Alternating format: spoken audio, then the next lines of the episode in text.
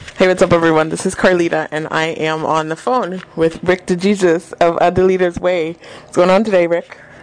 Uh, you know, just uh, getting ready to rock another uh, another town. You know, it's it's uh, it's the way rock and roll is uh, is spread these days. You know, the only way to spread rock and roll is by coming to cities and uh, and ripping them up. You know. Yep. So let's take it back to the beginning. So, can you remember your first musical memory? I mean, I feel like when I when I think about the nostalgia of it, it was it was definitely my parents playing music in, in the house. You know. What kind of music? And, and and just just playing, you know, just playing classic rock. You know, the Who and Sting and the Beatles and and just you know, uh, I remember there was uh, I, I, Stevie Wonder. I mean, I just heard it all, and and uh, you know, they took me to an Aerosmith concert when I was a kid, and and I just always I just always liked it, and and, and you know, I kind of. Uh, you know, also with that being said, you know, I, I always like to sing, and, and you know, I never really thought it could be, you know, my job and a career until I started getting a little older, and I realized that, you know, the, the you know, the great thing that makes um, life so beautiful is the unexpected possibilities of anything, you know, which is which is diminishing slightly in music because for rock bands their their path is becoming predictable almost these days, but Yeah.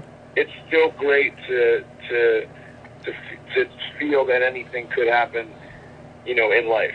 So, you know, looking at your discography and, and your career, you know, you have sold a million singles and you've had number one hits.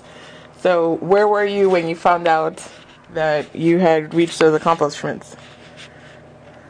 Uh, you know, usually I was on tour when I found out, you know, that, and they almost didn't feel like accomplishments because when you're, you know, when you're signed, they're always, you know, they always want more from you and they always want more out of you. And, and you know, I remember having a meeting, you know, after selling a million singles and, you know, 120,000 records, you know, I had a meeting and the meeting was more like, well, we're not going to drop you. And it was kind of shocking to me because, Wow. you know, we never, you know, it's not like we had this massive support from them. We were a band that was kind of, you know, uh, under the radar doing those kind of things, you know, and, and, and, you know, at the end of the day, though, I don't need anybody else to validate it. You know, I'm proud Yeah. of what we did and I'm happy and, and it's a great accomplishment and I'm looking for more. You know, I'm looking, I'm looking to have a legacy in, in music for this era, you know, and whether it takes a few years to get or people look back on it after, know, an extended amount of time and, and we're appreciated. I just want to have the material here so people can go back and listen to, to what we were doing, you know. Right. And your music has also been featured in video games and TV. So, how's that? Have you played the video game? It's always exciting. I wish people, I wish the people who picked those things understood how much it meant to to rock bands and bands when they get to hear their songs on TV. Or you know, it's a cool moment for for and and, and it kind of shows because you know we work really really hard. Everyone works hard, I'm sure, but you know, rock bands, you know, we we go in the trenches to, to get our music heard. You know, and mm-hmm. and it's rare for a a TV look or a movie look to come along. So when it does come along, it, yeah, it feels really special. And you have an EP coming out on March 17th. I'm very excited about that. That was something that was almost a, a passion thing and something that was just blowing up inside of me and the band. And you know, we were I was very eager to write and and and, and make songs, and I had a lot bottled up inside of me. So, you know, the EP was was something that was definitely to share with fans, and it was something we didn't even think about when we were thinking about.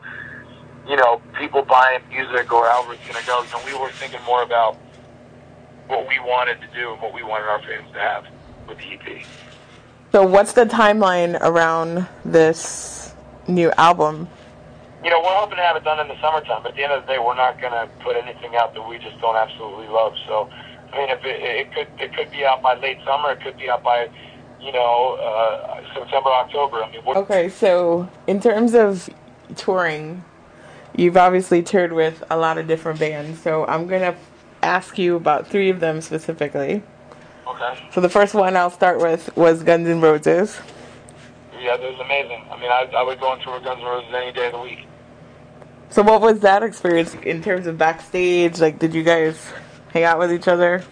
No, I mean, we, we, we hung out with Axl and the band one night. Bumblefoot's uh, amazing. The guys were always nice to us, but at the end of the day, you know, you're out with Guns N' Roses. You know, we weren't, they didn't really put us through the PA. You know, we didn't, you know, we were we were you know we were the opening band, and, and Guns N' Mhm. Roses can do something like that because they're iconic, and Right. and uh, it was just an honor to share the stage with them. But yeah, backstage was full of ping pong tables and great catering, and you know we had a blast doing that. You know that was a very memorable time uh, for us. Nice. All right. The second one is Theory of a Dead Man. They- they're always so fun to tour with. You know, I think uh, they're very good friends of ours. They've been friends of ours for a long time in this business, and, and uh, whenever us and them get together for a tour, you know, it's always just a great night of, of, of music and fun. And, and you know, those guys obviously have accomplished so much um, that it's just great to be linked up with a band and uh, who who's so respected. And you know, we respect those guys and. And uh, you know, whenever you bring fans to a building and, and pack it out, there, there's nothing you can do except respect every band. And Theory of a Dead Man is, is, you know, for us one of the funnest bands that we've ever been on the road with. And the third one, Godsmack. Oh man, Godsmack was great. You know, we were hoping that we were going to get to do a run with them uh, this year. You know, we're both on kind of the same album titles. We were hoping that uh, we were going to get to go on a run, but you know, at the end of the day, uh, we just, you know, there's a limited group of bands that we that we really want to tour with these days. You know, we don't really feel like opening for.